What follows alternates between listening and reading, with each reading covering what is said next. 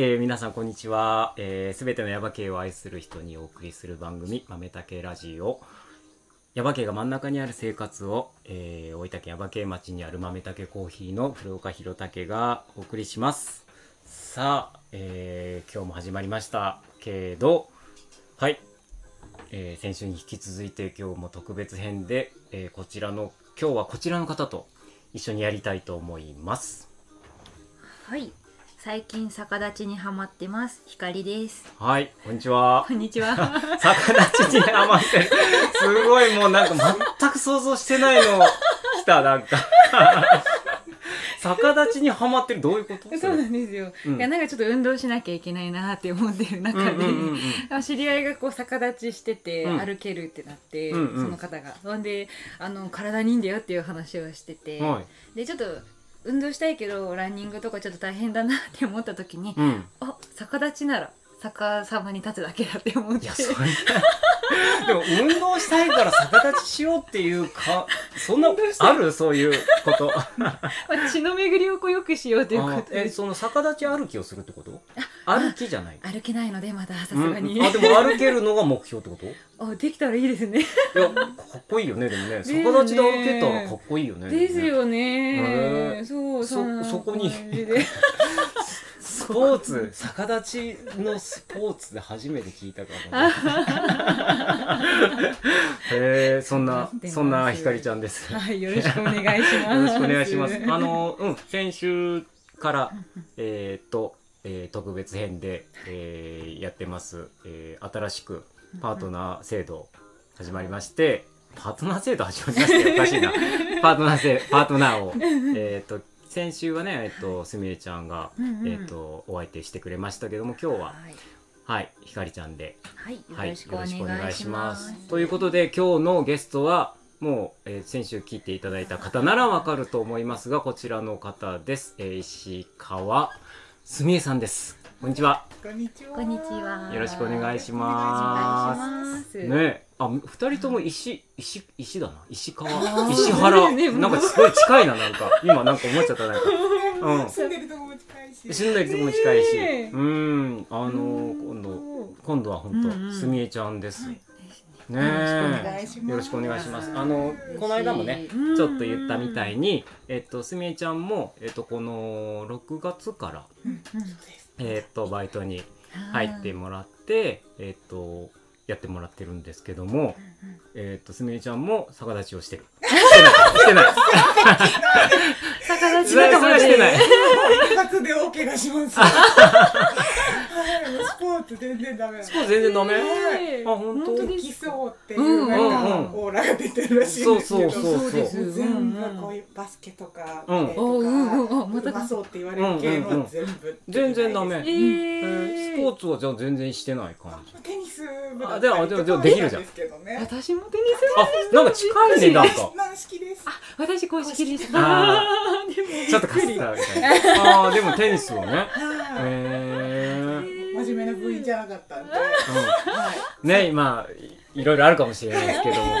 はい。という、あの、すみえちゃんですけども、えー、まあ、前回も似たような感じでやったので、まあ、すみえちゃんにも聞いてみようかなと思うんですけども、まず、あの、簡単な自己紹介をしてもらえたら嬉しいなと思うんですが、はい。自己紹介一番不得意なんです不得意。なんかえっと私はちょうど2年前に耶馬渓に移住してきて、うん。ちょうど2年になるんですけど、うんはい、うん。ちょうど2年。でもめちゃめちゃ耶馬渓生活楽しくて、ん。なんかあ最初の1年は、うんなんか友達とかに最初の1年はそりゃ楽しいよみたいな、うんだんだんいろいろあって薄れていくんだよみたいな、うんそのさ移住廃話みたいに言われたり移住範囲ね。全何も薄れず、うんもうさらに上がってるみたいな。めちゃめちゃ満たされて楽しくて充実した日々が続いてるんで、本当にヤバ系出会っちゃったみたいなうーん。感はあのね、ヤバ系に来てじゃあ2年。そうなんです。うん。ひかりちゃんも似たような感じだもんあね。そうですね。なんなら私覚えてます。なんか。あ覚えと根性寺でそうそうそうそう。覚えてる。あそうなのお会いした時にそう、うん。う。ん村上さんがそれこそね山移りにあの新しいから移住してきたよって言って。はいはいはい。すぐつなげてくれました。そうそうそうそう。ジャズライブかなんあかで。じゃあそのあそうです。時から一応顔見知りではあったけどって見知ことり歴は長いのに。あ見知り歴。そう見知り歴。見知り歴めっちゃ長いんですよ。あなるほどねいつか遊ぼうでいつか喋ろうねみたいな。えー、それがここ？そうなんですよ。すすげえな豆だけみたいななんか。つなげていただいてありがとう。ございますおーありがとう。ございますじゃあもう。二年年そうなんです。移住してきたまあひかりちゃんにも聞いたけど、まあ、耶馬渓にじゃあなんでここにたどり着いたかっていうのはやっぱり気になるよね。あ気になってます、もうもう一番大きいきっかけははあの福崎春さんだとまた出ました。また出ました。また出ましたとか言って。もうねはるちゃんはもうすごいね。うん。どこから噛んでも美味しいみたいな。はるちゃん大好きです、へー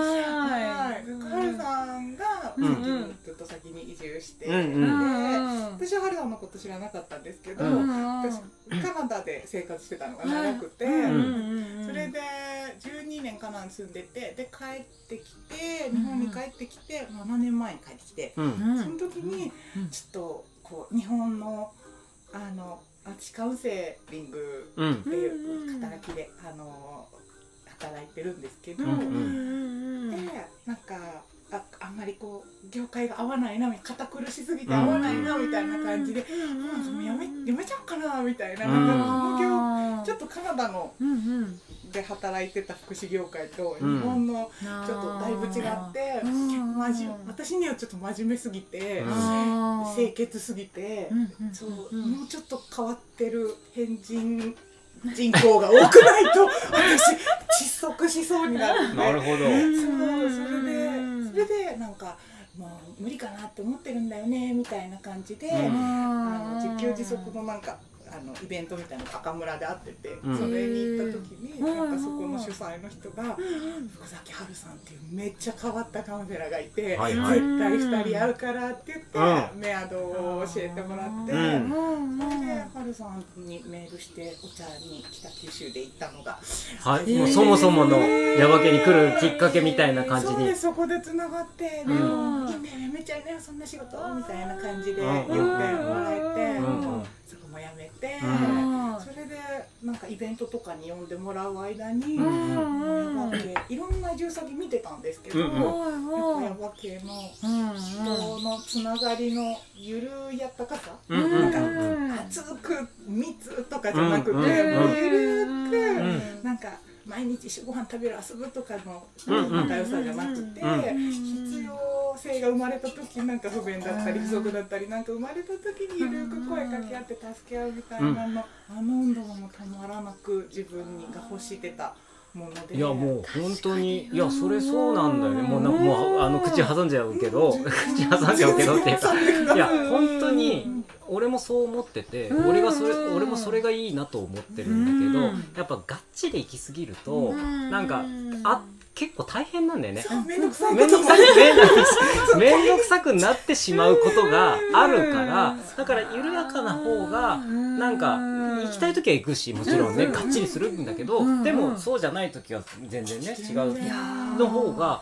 いいと思っててそういう耶馬渓がそういうところだっていうふうに感じてくれたっていうのがすごく嬉しいなって俺は思ってて。うん。本当それが決め手でした、だってもう移住先とか選ぶとどこも自然は綺麗だし、うん。うん。どこも別に意地悪な人でできてる移住移住の人気値ってないじゃないですか、うんうん。基本いい人たちがいっぱいいて、うんうん。もちろんもちろん。出会いも恵まれてて、そうそうそうです。だから結局いつまでもウィンドウショッピングになっちゃうじゃない。ですか、はいはいはい。でなんかそんな物件見て決めるとかもなんか違う、うん。っていう時に、うん。はいなおさんが先にあ、うんうん。あのなおなおなおさん。えっと日本那須直あそうです。那須直うんなはいなおさんが、うんあのグループラインにはい。入れてくれて、うん原さんがなおさんにつなげてくれて、うんでうんなんか移住する前にグループラインに入れたうんんですよ、うんそしたらなんかじあのみんなのやり取りが上がってくるじゃないですか、うんピコンピコンって、うんうんなんかあのうちのヤギちゃんだったかながなんかミルクの飲みが悪いからなんか哺乳瓶ありませんかみたいな。うちにあるからなんか全然いつでも持ってってみたいなうんやり取りとかなんかうわめっちゃあったかいみたいな。うんうんなんかか本当に。こうんうすごい長い間いっぱいのやり取り見てもうここしかないみたいな感じで。あ割とそれそういうその LINE のグループのそのやり取りが割とちょっときっかけになったのへー。イベントとかも来てうん花井ちゃんとおちゃんと会ったりとかうん花さんと会ったりとか。なんか結構あの顔見知りになってた人たちはいたから、うん。もうあと本当にあとちょっと背ちょっと中を押す。もう全然あといい感じだ。った、うん。最後の一押しがその LINE そうで LINE の間違いない。みたいなへそーの時に、あうんもう最後の一押しが、うん。空き家物件でした、めっちゃ惚れちゃ惚れちゃの軒下に惚れてー。もう軒下からのこう田んぼと山の眺めがあればどんだけ落ち込んでもうん。なんかこう無限に回復していける気がしてそれでもう中家の中見ずに出血しました、え？へえ家の中見ずに？見ずに？新しいね。すごいね。でもどんな頃でも斜めでもいいみたいな、この軒下があれば。すごい。軒下で決めた人初めて聞いたね、うん。だから不動産屋の人にすごいえあのちゃんと見てください。中 逆に諭されたね。もうちょっとちょっと、いや、軒下はいいかもしれないけど、いや、まずや、中見てき、そんな人いませんよ、みたいな。軒下で決めた人いませんよ、みたいな。そんな言うほどの軒下でもないですよ。あ、不動産屋の人が冷静だったんですそう。ね。なんですそんなう。ん言う。ほどのへえそれが決め手でもうへー。月そうなんですね。え逆に不動産不動産屋さんでヤバ系で探してくださいっていうふうに相談してうん。あったって感じですか、そうです。あぶ空き家バンクであーはいはいはいはい。でそれで連絡したらもうなんか不動産屋さんそういうことがあっててはいはい。そうそれでもうなんか写真あ空き家バンクで上がってた写真はめちゃめちゃ下手だった。いやいやいや、写真の撮りね。もったいない撮うん。もう、り方あー、なるほど。大人。大人も。時間くらいすごくもったいない撮り方をしてて、うんうんうんなるほど絶対100%ないと思って言ってたんですよ。あああそうでもちょうど山県になんかのイベントできたし、はいはい見てくか今上がってるうんうんからみたいな感じで見たら、もううわめちゃめちゃ当たり写真もったいないと思った謝しましたね。この上手じゃない写真。を撮ってくれたいや、上手じゃなくて、じゃあもったいない写真。じゃないと多分やっぱもっと来てなるほどね。あ、そういうことか、そういうことか。感謝したってそういうことね。写真を撮ってくれたことでたまたま多分一番出会いだねそのねそれもね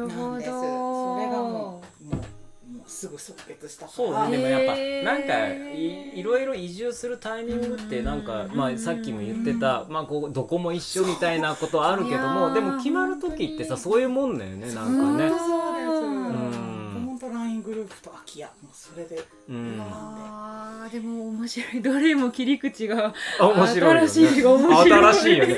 軒先で決めたみたいなやつ。そして LINE グループ。LINE グループなんかちょっと意外ななんかあんまりさっきうん。さっきそあんまりそういうほら SNS とかあんまりしないみたいなあ感じ。まあそうのですねだから LINE とかうんもいつもしない感じなんですけどうん。それは入ってよかったな。うなんか LINE してないんですとか言ってよく言うんですけど、うんうん。あんまり書かないなる。ほどなるほど。大人。大人じゃねえや。大事です。これ言っちゃったんですけど LINE やってませんうんね、うまいことややってるバランね。それはね。えて入ってよかったなっても今でも。へ今でもーやりとり見るだけでほっこりするみたいな。幸せなとこ住んでんなって。思いますその最初もうえっ、と2年前に来てはいで最初の1年ググッと来てでまたさらにもう1年経ってまだググッとそのヤバ系が楽しい感じをずっと熱冷めないまま。で具体的に、まあ、例えばその人とのその緩やかなつながりが、はい。その楽しいっていうかい。いのもあるんだけどそれそれが一番。うんはいなんか人から学ぶのがやっぱり私にとっては人生一番楽しいことうん。うん。うん。で、うん。人のうんいろんな生き方してる人がいるし、うんうん。こう移住で新しい生き方とかあんまり前例がない生き方もしてる人もいれば、本当に古き良きのそうそう。もうなんか今学ばしてもらっとかないと、うん。もう学び思った頃には学べなくなっちゃうんじゃないかって思う、もうなんか目を大きくして全部聞いて全部覚えてって思うような、生き様も含めてですかね、うん。その人たちの生き方。そういう人たちももういっぱいいて、時間足りないぐらいやっぱ、うん。うん日常で関わらないと、こう感じれないものが多いなと思うんで、なんかねこうインタビューして聞けるようなもんじゃないじゃないですか、うんご年配の人たちの知恵ってやっぱこうなんか一緒にしながらポロッと出るすごいその一言出るのみたいな、やっぱそういう感動がもうなんか日々あるみたいな。日々の特にひろけの里とか。あで一緒に作業させてもらうともう、うんいつもやっぱすごいあそこにはすごい個性的な人が集まってやっぱ学びたい人も結構いるし。そうですね。私にとってはもうそういうこう作業とか技術っていうところはもう本当に人としての在り方を学ばせてもらう一つのこう媒媒媒介っていうか、うんあの敬意を込めた意味で、そう。でもやっぱり人としての在り方とかあと共に生き方ってうんいうのがもう私結構かなり過ごした時間が長かった分、うんうん。いっぱい結構個人主義だったりとか、はいはいはい。まあ自分の考えを持って自分の価値観を持って、それにこう表現できるのがいいことで、うんでこうなんなんですかね。やっぱり個人どれだけ自分の価値観に合わせた人生を作っていけるかみたいな、そういう生き方とか考え方とかあり方を最初、まあ、植え植え付けられたってあれだけど、だからなんかすごい新鮮なんですよねやっぱり。今の今こういう感じがね。そうしたらなんか個人主義的には今だったらなんかこうあそれはあなたが決めることだなとか、うん。あなたの価値観でそれやってるのは何も言わないみたいなこう、うん。私個人主義的で言ったら引くとこを、うん。やっぱりこう一歩で,、うん。で出るところだったり、周りの人は。うん。で真逆も多くて、うん。なんかその私の押す引くっていうタイミングの判断と、うん。周りの判断が違うくて、でもやっぱり一緒に生きていく共に生きていく、でお互いこうこう災害があったりだとか、そのうんうんうん。災害とかこう天候がに恵まれなかったりとか、機械がうまくいかなかったりいろんな不具合がある中、やっぱ個人の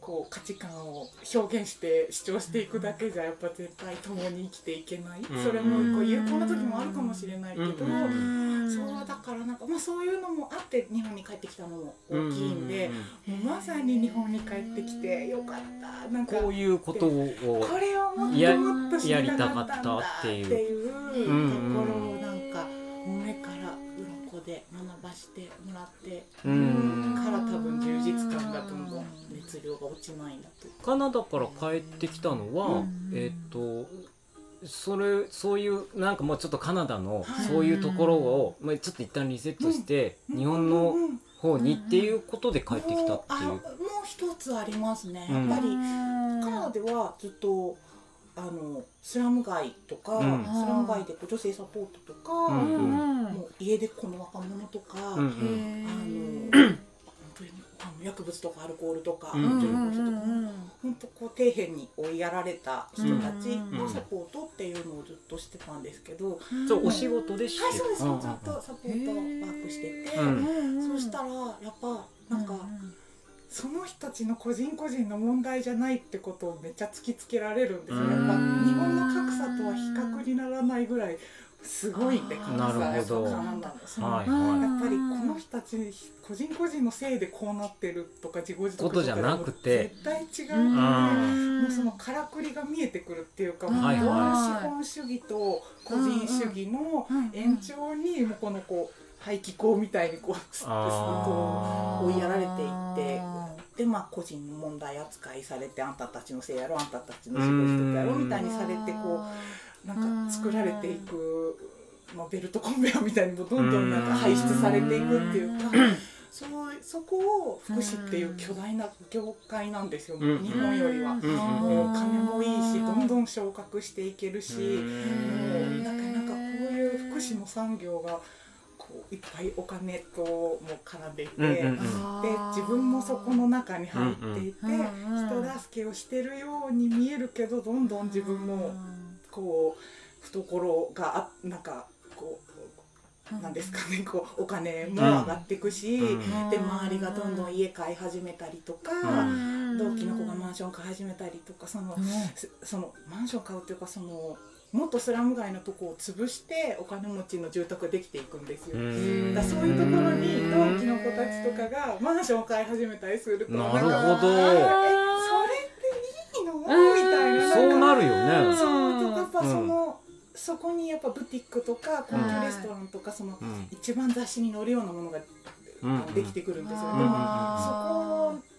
が居場所もともとスラム街で居場所だった人たちが追いやられたー人をみうん。みんな私友達なので、うん。どんな場所だったかも知ってるし反対活動もずっとしてたけど、うん。やっぱ、うんその本当に同僚とかそうん。の同業者の知人たちがそこに自分の娘と連れてブティックとか行ったりするわけなるほですよ。ど。それそれ平気でっていうかそういうことができちゃうわけ。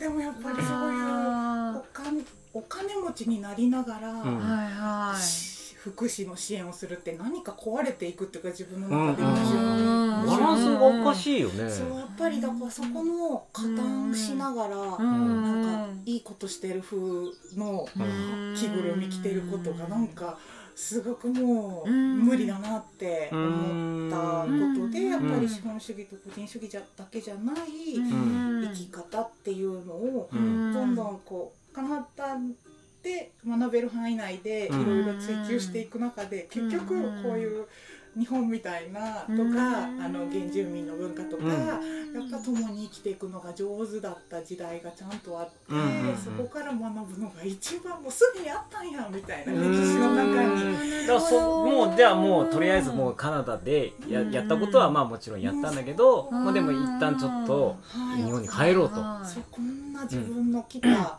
ところにこうあったんだなっていう自分のホームランドにあったんだなっていうのがでそれがいやわけに来たらそんあ ここだ。こういう感じだ感じだったんだみたいな。まさにこういうのを私は今まで英語で学んでたんですのうん。だか個人主義とかうん。資本主義とかに愛想を尽かしてもっといいやり方あるんじゃないって言ってるそのカナダとかオーストラリアとかいろんな国の人たちがん。学んでるこう教科書になってる部分がやっぱりこう共生が上手な日本だったりとかうん。原住民の文化だったりとかなので。と私別にこんな英語に訳されたものを今までの何を勉強してたのみたいななんかちょっと。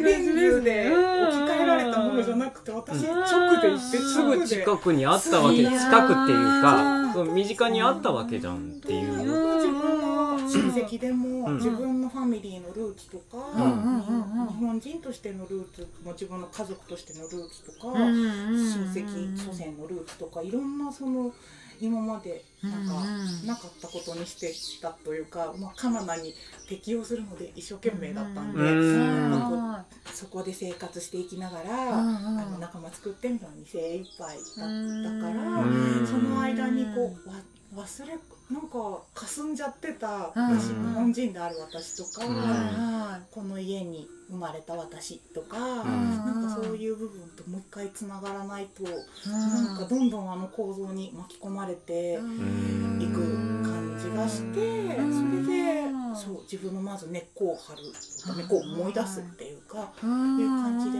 帰ってきました。ね。へえすごい聞いてて嬉しいですね。嬉しい。うん。嬉しかった。あのそのなんだこのヤワ系にその答えがあった時代があのあったっていうところに今私も住めてるっていうそうだね喜びと。すごいそれをそうやって思ってヤバ家に来てくれてまあ俺も嬉しいしうん。そうそういうところかもしれないっていうね。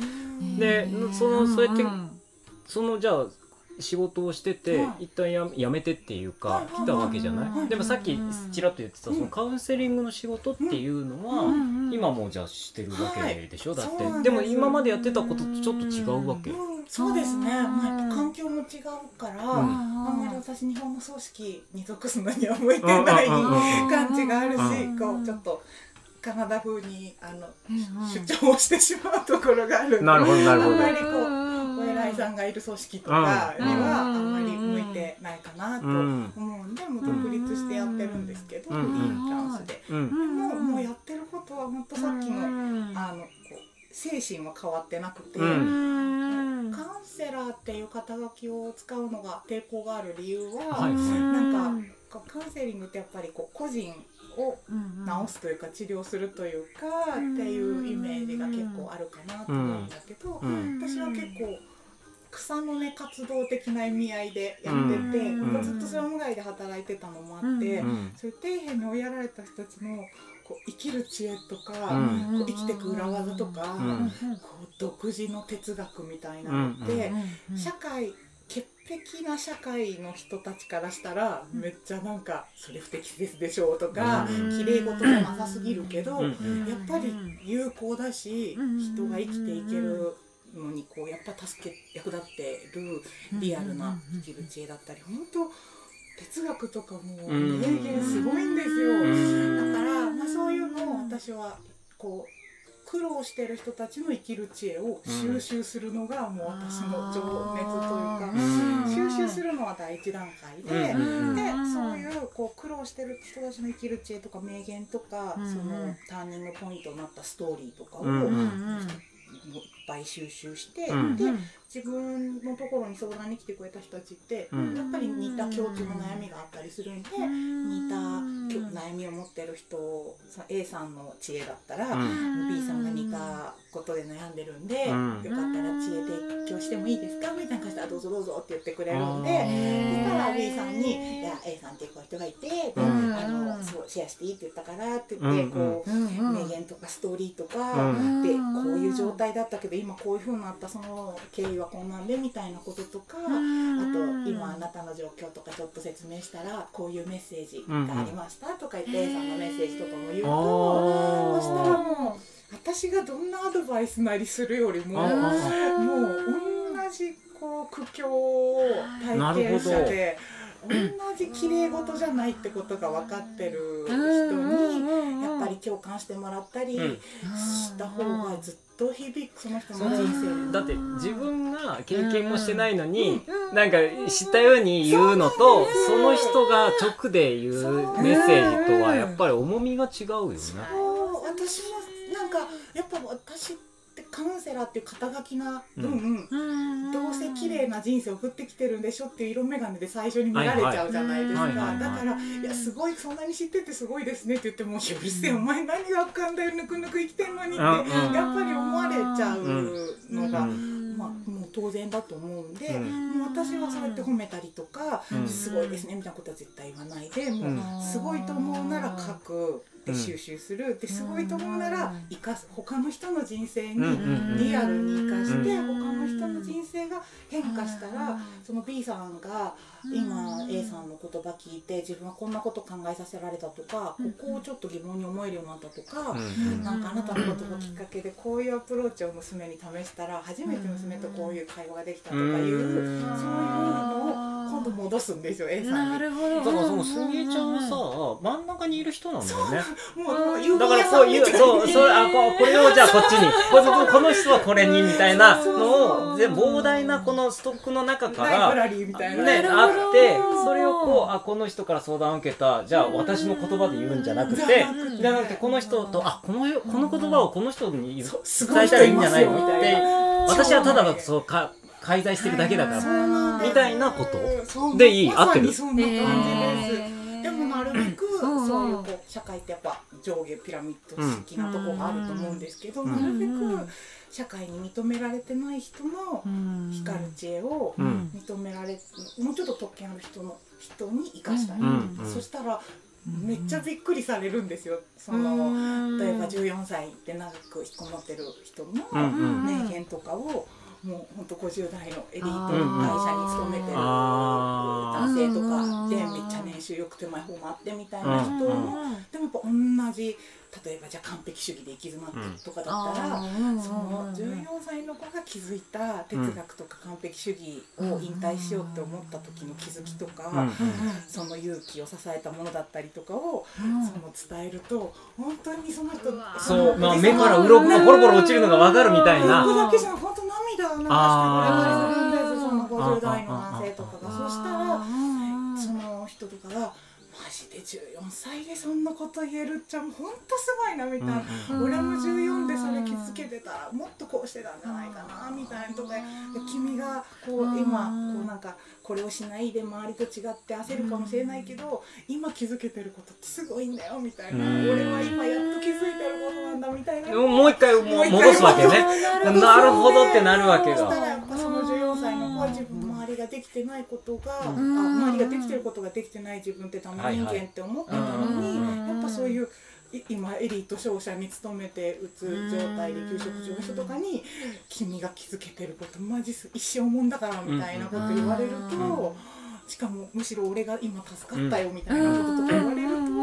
もうやっぱめっちゃ喜んでくれてね輝きって喜んでくれるんで。なんかちょっと話違うかもしれないけどこの間の話でさ誰かのもう宝物自分の宝物はいらないやつがその人にとってはみたいなことなわけじゃないな。もう俺には全くもう全然何もないことだったんだけどっていうことを言ったらそれがすごいその人にとってはめちゃくちゃいいことだったみたいなことがあるわけだよね。ね。学校の先生に言ったら、いやいや社会そんな甘くないからって言われるような哲学も、うん。当事者同士で言うと、うん。いやもうそれよく気づけたねって言われるから、当事者間循環させて、うん。そのいつも社会がスポットライトを当てないような知恵にちゃんとスポットライトが当たって。でこうマイクも向けられて循環していくっていうこととか本当名言とか私何百人とシェアしただろうっていうぐらいこの16歳のこの名言は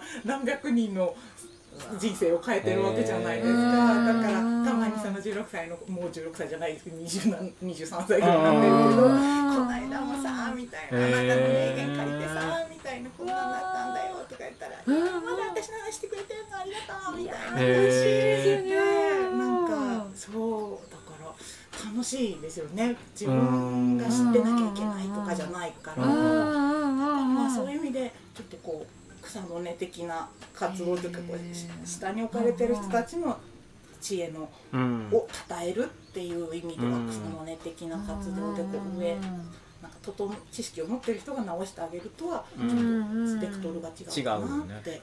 今のだから例えば日置に行っていろんな人の話聞くとか例えば耶馬家の誰かの話を聞いたこととかもやっぱりこうストックに入っていくわけでしょ？でどこかで何かあこの人にはこの言葉がとかこういう事例がもしかしたらあ彼には合うかもしれないとか彼女にっていうことはい、そうですそうです。なんだよね収集してるのは、に来てくれた人だけじゃなくて、んもう同僚とか、うんあの仲間とか、お友達とか、日頃のそうそうそう、うんとあのみんな入ってる。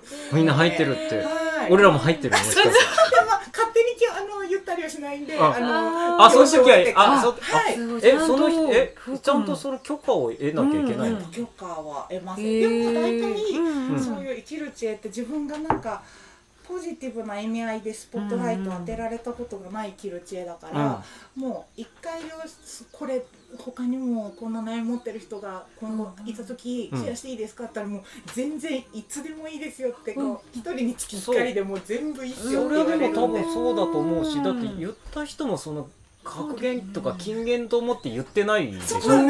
だからうんえそうこんなことでいいの？みたいなことなんじゃないの？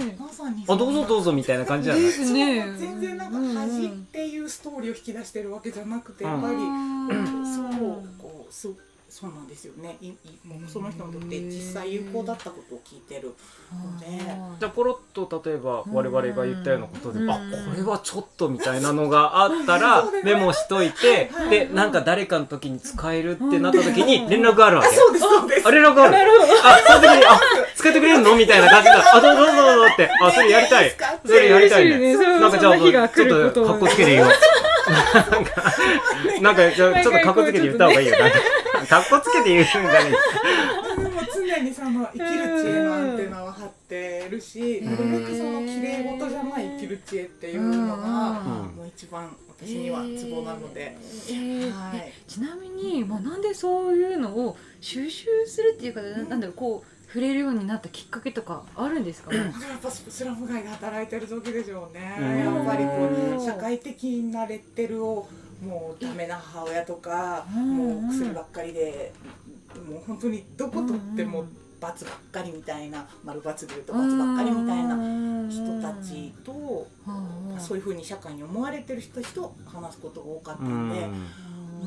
この生きる知恵がひこう日の目を浴びないじゃないけど、うん認められることがないまま死んでいく人たちがそうだろうね。うん。そういうスメジャーみたいな人がいなければそう。そう多分そうなるよでもね実際に毎日人がもう本当し、うん。当たり前みたいに死んでいくのがなんか当たり前な時に本当リアルにこの人のこう哲学って誰も知らないままうん死んでいってもうもちろんうんうん。もう葬式とかもちゃんとあげられない人多いし。うん。だからなんかやっぱこう記録して生かすその命をがなんかその人が命を持ってなんですかねこう編み出したうん。ねもう本当い遺産じゃないですか。うん。負の遺産じゃなくてうん。生の遺産だからやうんっぱり残すことしか私にできることがないっていうなるほど。ところがあるからかなと思いますね。ちなみに最初の入りもそのスラム街に入るっていうのもやっぱなかなかない経験。私たちからするまあねとですね,うん。そうですねね。どういうまたそこもさらによりきっかけというか。その時は私はボランティアですね最初は。なんかあー。うんボボランティアホットラインみたいななんかうん。悩み事抱えた家族だったりがかけてきてうんでうん。あそんなんで悩んでるんだったらこんなサービスありますよみたいないろんな福祉の機関にうん振り分けるみたいなこう悩み聞きながらっていうのをボランティアで始めた時にうん。なんかもうそれヤバ系じゃないですけど出会っちゃったみたいな。あめちゃめちゃやりがいあるみたいなンティアでホットラインしてたんですけど、うん。あの横のオフィスで正社員として私と同じ仕事をしてる人がいたんですよ。ん。その人目が死んでたんですよ。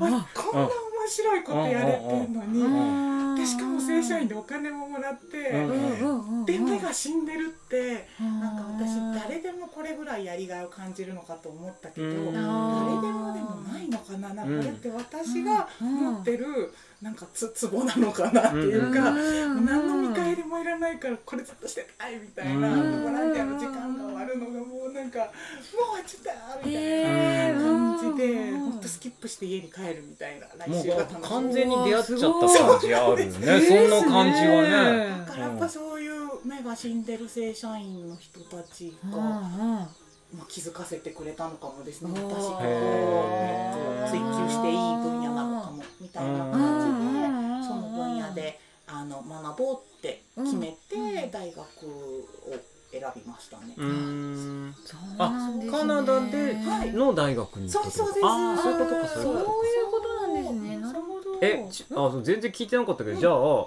結構英語はペラペラだったりする感じ？うんうん。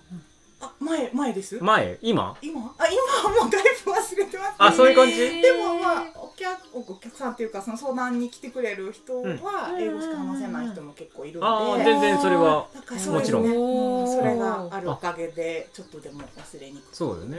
そうよね。ですね。うんうんうん。へえじゃあ高校卒業してから大学でカナダに？何も考えてなくてあの 実はゲリラ家で全に行ったんですよカナダ。あゲリラで行ったゲリラ家で水面下で着々とあのあお金貯めてそれでそうですね。結構反抗少女だったんで二十歳でゲリラ家出でカナダみたいな感じでした、へー。結構過保護で過干渉みたいな愛情強めのうん。お家だったので、うん。まあ、それがどうしても自由になりたくてっていう感じで、へ内緒でお金貯めて、うん。バーで働いて大学生してるふりしてあの日本で大学生してるふりして、へー。あーあとは大学行ってなかったのにってこと？行ってたけどってこと？属してたけ属どあ属してたけど？あー。あなるほどねずっとバイトしめて。お金を貯めて多分その外外国っていうかカナダっていうかん行こうと思って。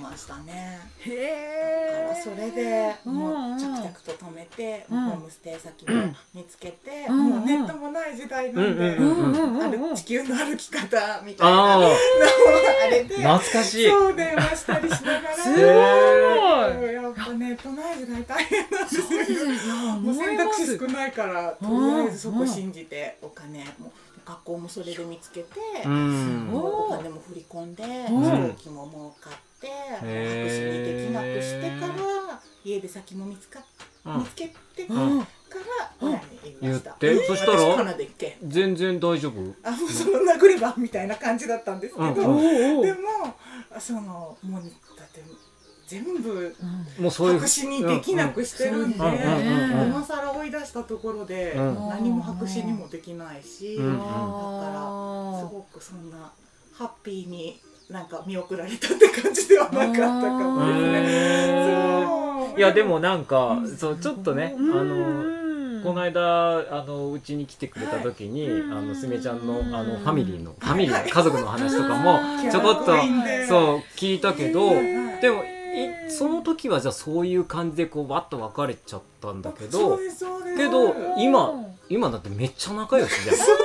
めちゃくちゃ仲良しじゃん。それをどうどうなってそうなったとかっていう話をしてるとまさにその私が学んだそのインタビューの方法を学ぶあの大学とか大学院とかまああのし福祉で働きながら学んだんでうんうん。自分もインタビューしてもらえるん。ですよいっぱはいいはいはいそしたはらやっぱ自分のルーツの意味をいっぱい思い出してあなーんかすごい負の影響しか与えられてないと思ってた親像うん。うんがあ実は私がすごい誇りに思ってる部分の根っこをたどっていくとやっぱり親の影響だったどり「すみえちゃんこういうとこいいね」って言われてるとこでそうかねって思いながらもやっぱりそこの根っこたどっていくとあの時の家族の思い出とか忘れられない出来出来事とか。うんうんうんそうやってあれ私なんかすごいこう作り上げてたうん。負のうん。イメージ、もうなんかもう嫌でしかなかった。家族とかどもうどどっちかしたら克みたいな。上のサクセスストーリーみたいな。私が下克上で出たんですみたいな。っていうのが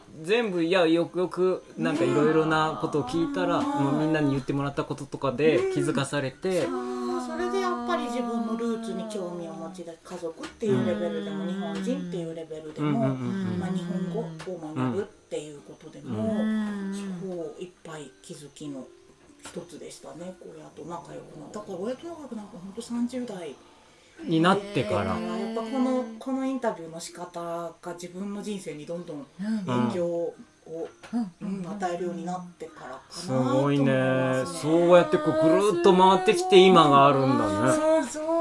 本当そうででやっぱりこうやってインタビューしていく中で、うん。ああうちのおかんもそういう愛情表現だったのかなうんとか、うんうんうんやっぱそのいっぱいレッテル貼られまくってる親たちをインタビューするんで、うんうんうんうんでもそのレッテルでは説明がつかないやっぱ深い愛情だったりところに私がマイクを向けるのがうまくなればなるほどその人たちがやっぱ親と重なったりしてきてなるほど。だからこう親を帰国する時に親に聞く質問とかがやっぱ変わってくるっていうかそうそれしたきっかけなんやったんとかこうちょっと親のことをこうどんどんこう興味が湧いて興味が湧いてそれこそ思いを馳せていっているわけだよねだってね。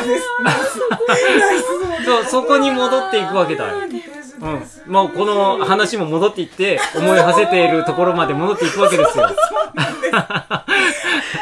まさにね、それを本当にやってる。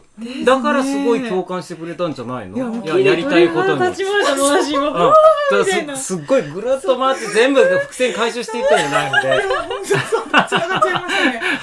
そうでもやっぱ思い馳せることが増えてったんだと思いますカナダっていう遠くにいても自分のこうストーリーを書き換え始めたっていうか自分のネガティブなストーリーをだから私のインタビューも全部ストーリーを書き換えていくっていう作業なんですよね。うん。だからやっぱりより、うん、全部つながってくるのが帰国だったかなって思いますね。やっぱそうなんでやっぱり若い時はこう突っ走ってなんかもうこうだ俺が私がこう思ったことはこうだからと思って言ってではっとこういろんな人からいろんなことを聞いたりとか、まあ、自分でこう聞いしたりとかするうちにやっぱり結局なんかどこかで自分の何かのルーツのところに戻っていくみたいな経験っていうのがやっぱり戻っていくんだね。真逆を歩いたつもりだったんですよ。ああならないために私は左行くんですよ。さよならみたいなやつ。めっちゃ同じとこ結局同じ親と同じ方向みたいな。あなた結構こういうとこ素敵だしこうあなたも結構こういうとこ素敵だしみたいな元気なうちにいろいろ教えてくださいみたいなところでいろいろ反抗してごめんねみたいななんか戻っまああのまあ俺もそんなちっちゃいけどうん。俺もちっちゃいけどやっぱちょっと外に出てうん。でやっぱりいろいろ見てあおこんなとこに住んでもしょ仕方がないし何も何もならないしみたいな思って外出てでもやっぱり田舎がの良さに気がついてとかってで結局よ田舎に助けてもらって今があるみたいなのとかもやっぱこうなんかね話がちっちゃいけどやっぱそういうことなのかなとかって思うから。なんかこうぐるっとやっぱ結局回ってるんだよねとかって思うね。でも別方向に歩いて違う道のりで気づいたから、より素直に受け入れれるわけですしね、うん多分、うん誰かの鵜呑みにして歩いたわけじゃないから、うんうん。本当その先で何かのこうきっかけだったりとか、うん。まあ、自分を経験した時に気づいたらあれみたいな、うん。ここにいた私みたいな、むしろめっちゃニットがやめて私を似すぎじゃないのみたいな。反抗する象徴やったお父さんそっくりなんですよやっぱいろんなところがだから今はう。ん本当になんね同じ種族として、悪いとこは自分も同じとこ持ってるってことだから。学ぶし。そうだね。いやーなんかすごいなんか面白い。なんかでいい。あのゆ面白い話面白いっていうか確かにそうだとかいう話をすごい聞けたような気がする。なんかまだちょっと触りだけのなんか あのはつみえちゃんのね話なんかちょっとまだまだって感じはあるんだけどもうだいぶ時間がだいぶ時間が来てるんで押しちゃってるんでまあ押しちゃってるっつもあれだけど。まあでも全然。うんいいあの楽しい話を。丁寧に聞いていただいてありがとうございます。うん、あのーこれもっと、うん。まあ、すみちゃんの話もそうだしひかりちゃんの話もそうなんだけども、もっと話を聞きたいなっていうふうに思うんでこれは個人的に聞くかん。また別でこれを企画するかうん。あるいはもうあのねうん。例えばひかりちゃんの場合はあのうん。宿もねやるんだったりその時にももしかして聞けるかもしれないしそうすみちゃんの場合は直接相談に行くとか。いうこともできるかもしれないんであの本当に2人が、えー、と豆たけコーヒーでバイトしてる。まあ基本的に日曜日で、はい。でえっ、とまあね月に1回2回ぐらいしかないですけどあのすみれちゃんとか、えあのひかりちゃんがいる時、まあ、あとあのゆっちもいたりとかもするんでな誰かいてもいいんですけどあのいろいろ話しかけていただいてねあのお客さん「あのえこんなに聞きました」と。でこんなことだったんですねみたいな話とかうんぜひ話しかけていただいてあの楽しい。豆だけコーヒーにであるようにあのこれからもお二人あのぜひよろしくお願いしますとありがいうこととでうございます。めっちゃはいチームに入れていただけて。豆だけファミリーだよ。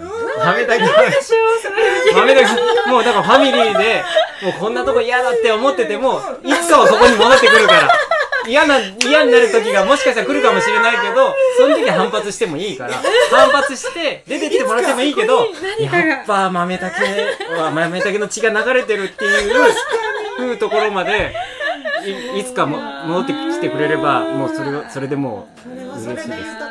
豊かな関係の証拠ですようん。ね。なんか知らん気づいたら内側にもう豆竹そうそうが一部になってた自分のって思えたら。うん、だからあんまりそんなにあの豆だけファミリーだからこうしようとかなんかいうことじゃなくてもなんかもう本当に嫌いになったら嫌いでも別に。まあそういう時はもしできたらそれでも今の話だったらそうなのかなとかっていつか戻ってきてくれればそれでまあ、まあ入ってきたばっかりで戻ってきて 戻ってきてくれればの話してもしょうがないんですけどまあでもあのぜひこれからも本当よろしくお願いします。よろしくお願いします。はい、そんな感じのまとまりになりましたけど、まとまりになったかどうかわからないんですけど、はい、今日はこの辺りにしたいと思います。えっ、と、すみちゃん、それからひかりちゃん、どうもありがとうございました。ありがとうごはい、こざいます、れからもどうもよろしくお願いしますよろし。くお願いします、はい、ということで、今日はこの辺りにしたいと思います。はい、では、皆さんさようなら。さよさようなら